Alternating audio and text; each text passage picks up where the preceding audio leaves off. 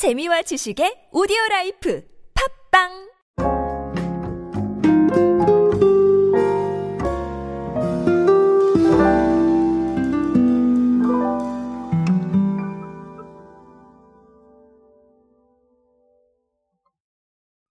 여러분은 약이라고 하면 어떤 이미지가 떠오르시나요?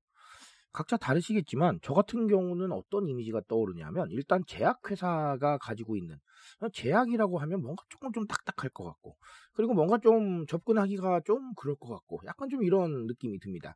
제약회사가 싫다는 뜻이 아니라 기존에 우리가 쌓아왔던 이미지들이 약간은 좀 그쵸 약은 아파야 먹는 거니까 음, 아무래도 젊은 사람보다는 조금 좀 네, 연령대가 있으신 분들이 드시지 않을까 이런 생각도 어쩌면 하게 됐을지도 모르겠습니다.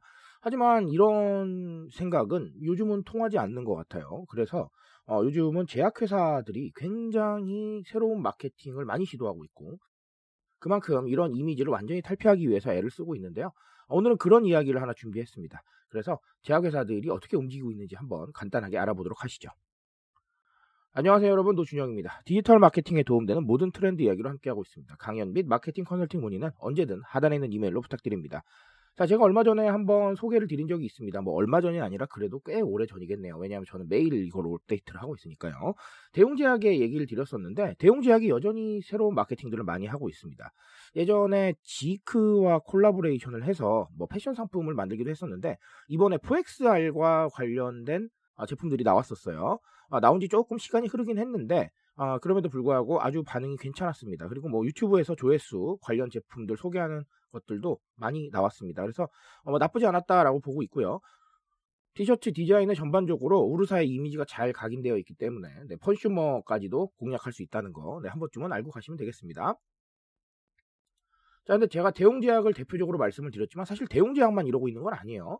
어, 컨슈머를 공략하는 부분도 있지만 어쨌든 간 광고 모델이 나이대가 어려지고 있습니다. 무슨 얘기냐면 자 어, 동아제약 아시죠?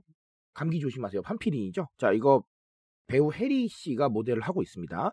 자 그리고 어, 대웅제약과 유사한 사례도 하나 있는데요.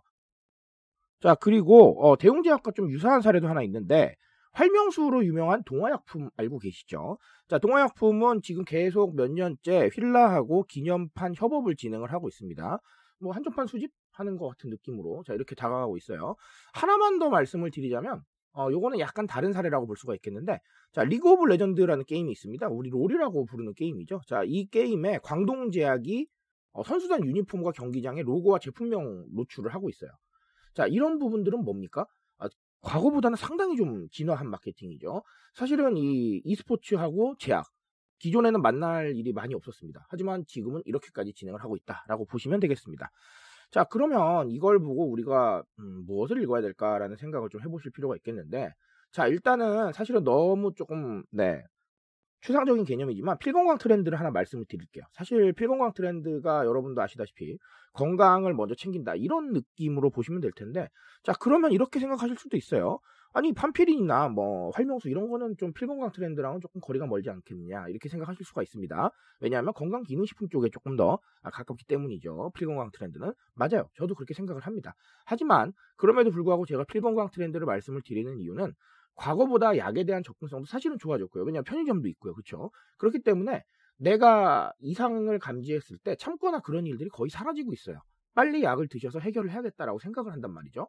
그리고 MZ세대. 자, MZ세대가 아니라 우리 MZ세대라고 항상 발음을 많이들 하시는데 제가 말씀드리죠. 오디오로 들으실 때는 이제 자꾸 트가 나가면 좀 거북살스러우실 수 있기 때문에 제가 MZ세대로 호칭을 하고 있습니다. 자, MZ세대들은요, 여러분, 굉장히 직관적인 성향을 가지고 있어요. 그러니까 뭐 참고 뭐 이런 거 없습니다. 문제가 있으면 바로바로 바로 해결하려고 하거든요. 자, 그런 식으로 어, 약간은 직관성에 있어서 어, 건강을 챙기고 있다라고 보시면 되겠고요. 어, 실제로 건강기능식품도 당연히 들어갑니다. 그렇기 때문에 이 제약회사라는 이 브랜드들이 당연하게도 이 MZ세대들이 필건강 트렌드를 통해서 뭐 제약회사에 접근을 하거나 아니면 건강기능식품을 사는 경우가 많아지니까 마케팅을 할 수밖에 없는 겁니다. 그리고 이들에게 브랜드가 각인이 돼야겠죠. 자, 이런 상황이기 때문에 결국은 저는 이렇게 말씀을 드리고 싶습니다. 이 필건강 트렌드는 상당히 힘을 더 얻을 것이고 왜냐하면 스스로한테 집중하는 트렌드가 있으니까요. 자 그리고 어, 제약회사의 주 고객들도 앞으로는 계속해서 연령대가 좀 다양해질 것이다라는 얘기 어, 반드시 드리고 싶습니다. 자, 그리고 또 다른 하나는 결국은 MZ세대를 포용을 좀 해야 된다는 이런 얘기들을 하고 싶은 것 같아요. MZ세대는 우리 어디에 강점이 있죠? 자, SNS에 강점이 있습니다. SNS를 잘 다루고요. 그리고 SNS에 무언가 인증하고 이런 것들에 대해서 그닥 그렇게 거부감이 많이 없는 세대입니다. 즉, SNS에서 무언가 파급력을 높이고, 그리고 SNS에서 무언가 내가 어, 떤 키워드를 선점을 하고 싶다면, MZ세대에게 의미 있는 일들이 들어가야 인증을 하고 또 다시 돌아보게 된다는 거예요. 그리고 이 MZ세대들은 커뮤니티 활동도 상당히 어, 열심히 하고 있는데 커뮤니티에서 친구들과 수다를 떨거나 지인들과 아니면 대화를 나누거나 여기에 소재로 사용을 하기도 한단 말이죠. 그러니까 저는 이렇게 말씀을 드려요. MZ세대가 소비의 중심이다. 사실 저는 이 말에는 100% 동의하진 않습니다. 왜냐하면 장년층들도 많이 소비하세요. 그리고 자 트로트에서 보셨지만 장년층의 소비에 대한 이런 열정이 MZ세대 못지 않습니다. 그렇기 때문에 무조건 MZ세대만 소비한다? 이건 잘못된 생각인 것 같아요. 하지만 SNS 친화력은 MZ세대가 훨씬 좋습니다. 그렇기 때문에 우리가 디지털 마케팅 환경에서 조금 더 많이 바이럴을 노리고 조금 더 퍼져나갈 수 있고 그리고 좀 더 손쉽게 접근할 수 있는 그러니까 놀이처럼 누군가가 무언가를 해준다라는 이런 상황들을 좀 기대한다면 MZ세대의 최적화가 돼야 될 것이고 그리고 제약회사들은 그런 부분을 알고 있는 것 같다라고 말씀을 드리도록 하겠습니다. 자, 오늘 간단하게 정리해드렸는데, 자, 이렇게 제약회사들도 바뀌고 있습니다. 우리도 이 부분에 대해서 고민을 하고 새로운 해답을 내려볼 필요가 반드시 있겠죠. 오늘 이야기 참고하셔서 꼭 한번 고민해 보시기 바라겠습니다. 제가 말씀드릴 수 있는 건 여기까지만 하도록 하겠습니다. 트렌드에 대한 이야기는 제가 책임지고 있습니다. 그 책임감에서 열심히 뛰고 있으니까요. 공감해 주신다면 언제나 뜨거운 지식으로 부탁드리겠습니다. 오늘도 인싸 되세요, 여러분. 감사합니다.